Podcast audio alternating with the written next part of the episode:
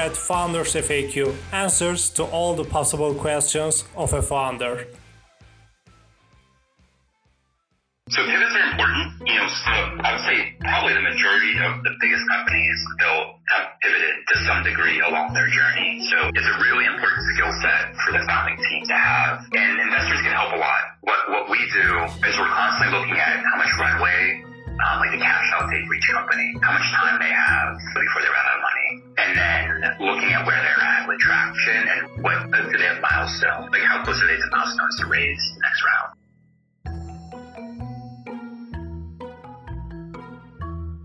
Welcome to Founders FAQ. Today, my guest is Tim Young. Tim is a founding general partner at ENIAC Ventures with two exits as an entrepreneur and over 20 years of experience advising and investing in 100 plus early stage startups. Prior to founding ENIAC in 2009, Tim founded Bridge, an enterprise software company focusing on corporate training, which he led to an eight figure exit. Prior to Bridge, Tim led the product at QuoteShip, a B2B marketplace for logistics, which exited to logistics.com.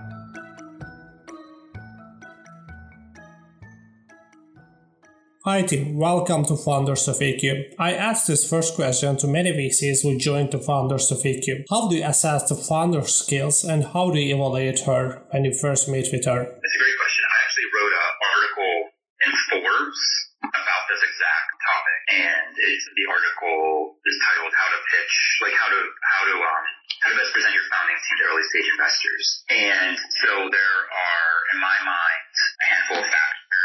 One, one is it's acting an art more than science, especially early on while I invest. And I think one of the things that we're looking for, one is, is this the life's work of the founder? Does the founder put on earth to do this? And it's not necessary, but it's very helpful if founder residents are passion with with the problem they're trying to solve with their company. It creates all kinds of benefits. So it's a mission driven company.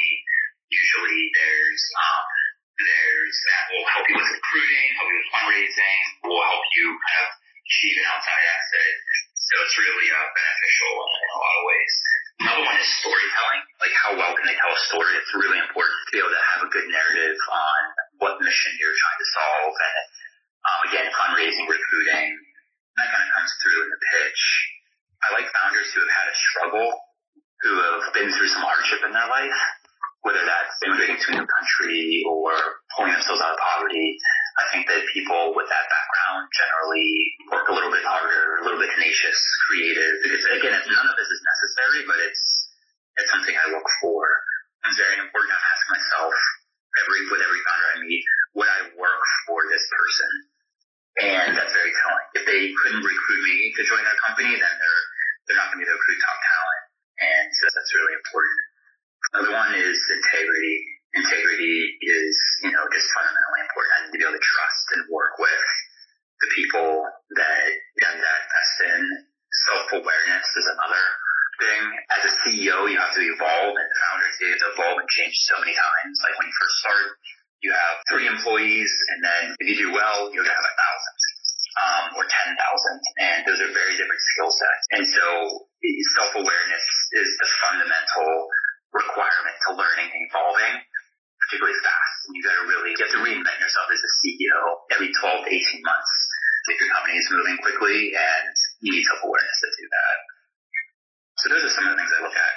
at. This point, founders should really understand the problem and its roots right. Yeah, so that kind of speaks to the first point that I made, is this, it's very important.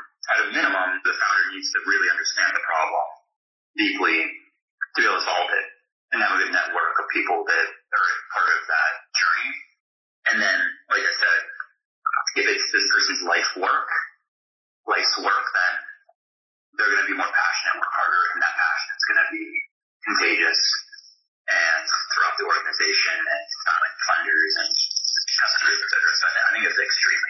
And how is important uh, while picking the right co-founder for starting a startup? Yes, very important. Best case scenario is the team has been together for a long time and has started one or two companies together.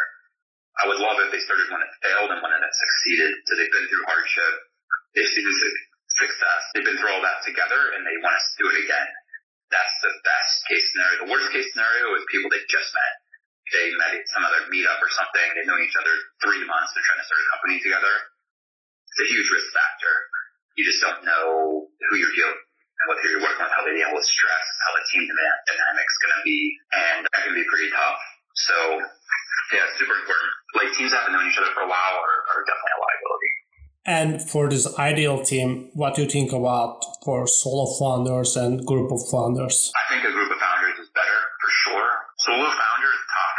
I think that the, the issue is that when you're a solo founder, there's no one else in the world that's similarly situated with you. Like all the employees are different, your investors are different, so you don't have anyone to really bounce ideas off of in a completely open and transparent manner.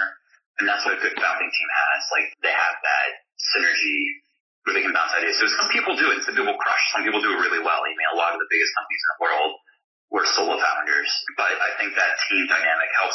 It becomes a liability down the road because like usually not everyone is going to stay at the company for long. So it gets a little, becomes a little bit difficult when you have to transition founding members, but I think initially a team of founders is, is that the chance of success is much higher than a solo founder. I think it's more fun too. And you like the team, but you don't like the market. What do you do at that time? You still invest? So you're a team first or market first investor? Team first for sure, but I think if they're building something in a small market and they can't have a big outcome, it's very hard for me to do the deal. So I would have to, I'd have to have faith that they're going to pivot soon, or they'd have to show an ability to going after a bigger market for me to get there. And what do you look for while investing to pre-revenue and post-revenue companies? It's the same things. You're looking at the team, the market, the product, competition, the defensibility, the economics of the deal, product market fit, product readiness. You're looking at the same things. Revenue is just uh, revenue is an indicator of um, some degree of product market fit. If people are willing to pay for something um, and then renew and expand, then um, the more of that, the more de-risk product market fit is, and that they're solving a problem that needs to be solved, and that their solution does it effectively. So it's just it, it just de-risks the deal, but you look at the same thing. I get it, I get it. And what do you say for pivots when the founder decides to pivot the company? How do you help to the founder in this process? Could you tell us a bit about that? So pivots are important. You know, I would say probably the majority of the biggest companies will have pivoted to some degree along their journey. So it's a really important skill set for the founding team to have. And investors can help a lot. What what we do is we're constantly looking at how much runway um, like the cash outtake for each company, how much time they have before they run out of money, and then looking at where they're at with traction and what do they have milestones, like how close are they to milestones to raise next round.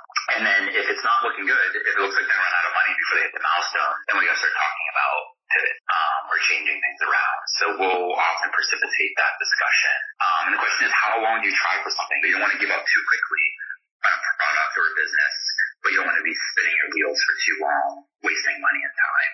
So it's, it's really an art that's really important um, to master to be a successful entrepreneur and investor. I get it. I get it. And what's the biggest role of a VC, just other than just putting money into the round? What are the other roles of a VC in the process? I think whatever the team needs. Like if they're a strong go-to-market team, then that covered. If not, then you need to help them with customer discovery, coach them through enterprise sales, source talented people for them, source customers, roll up your sleeves and do talk about products, talk about business, make sure they're make sure they're going after a big enough market. And then the big thing is helping with fundraising, helping them structure the narrative and keeping an eye on cash out, helping them just see around the corners that they don't see around in terms of anticipating what they need to accomplish to keep moving in the right direction. So I think it's any any number of things, and I think operators, particularly pre-A, former operators are, are are suited really well to help out with that because they've through it. Great, Tim. These are all my questions. Thank you for coming to Founders FAQ. Thanks for your time, and good luck with your book.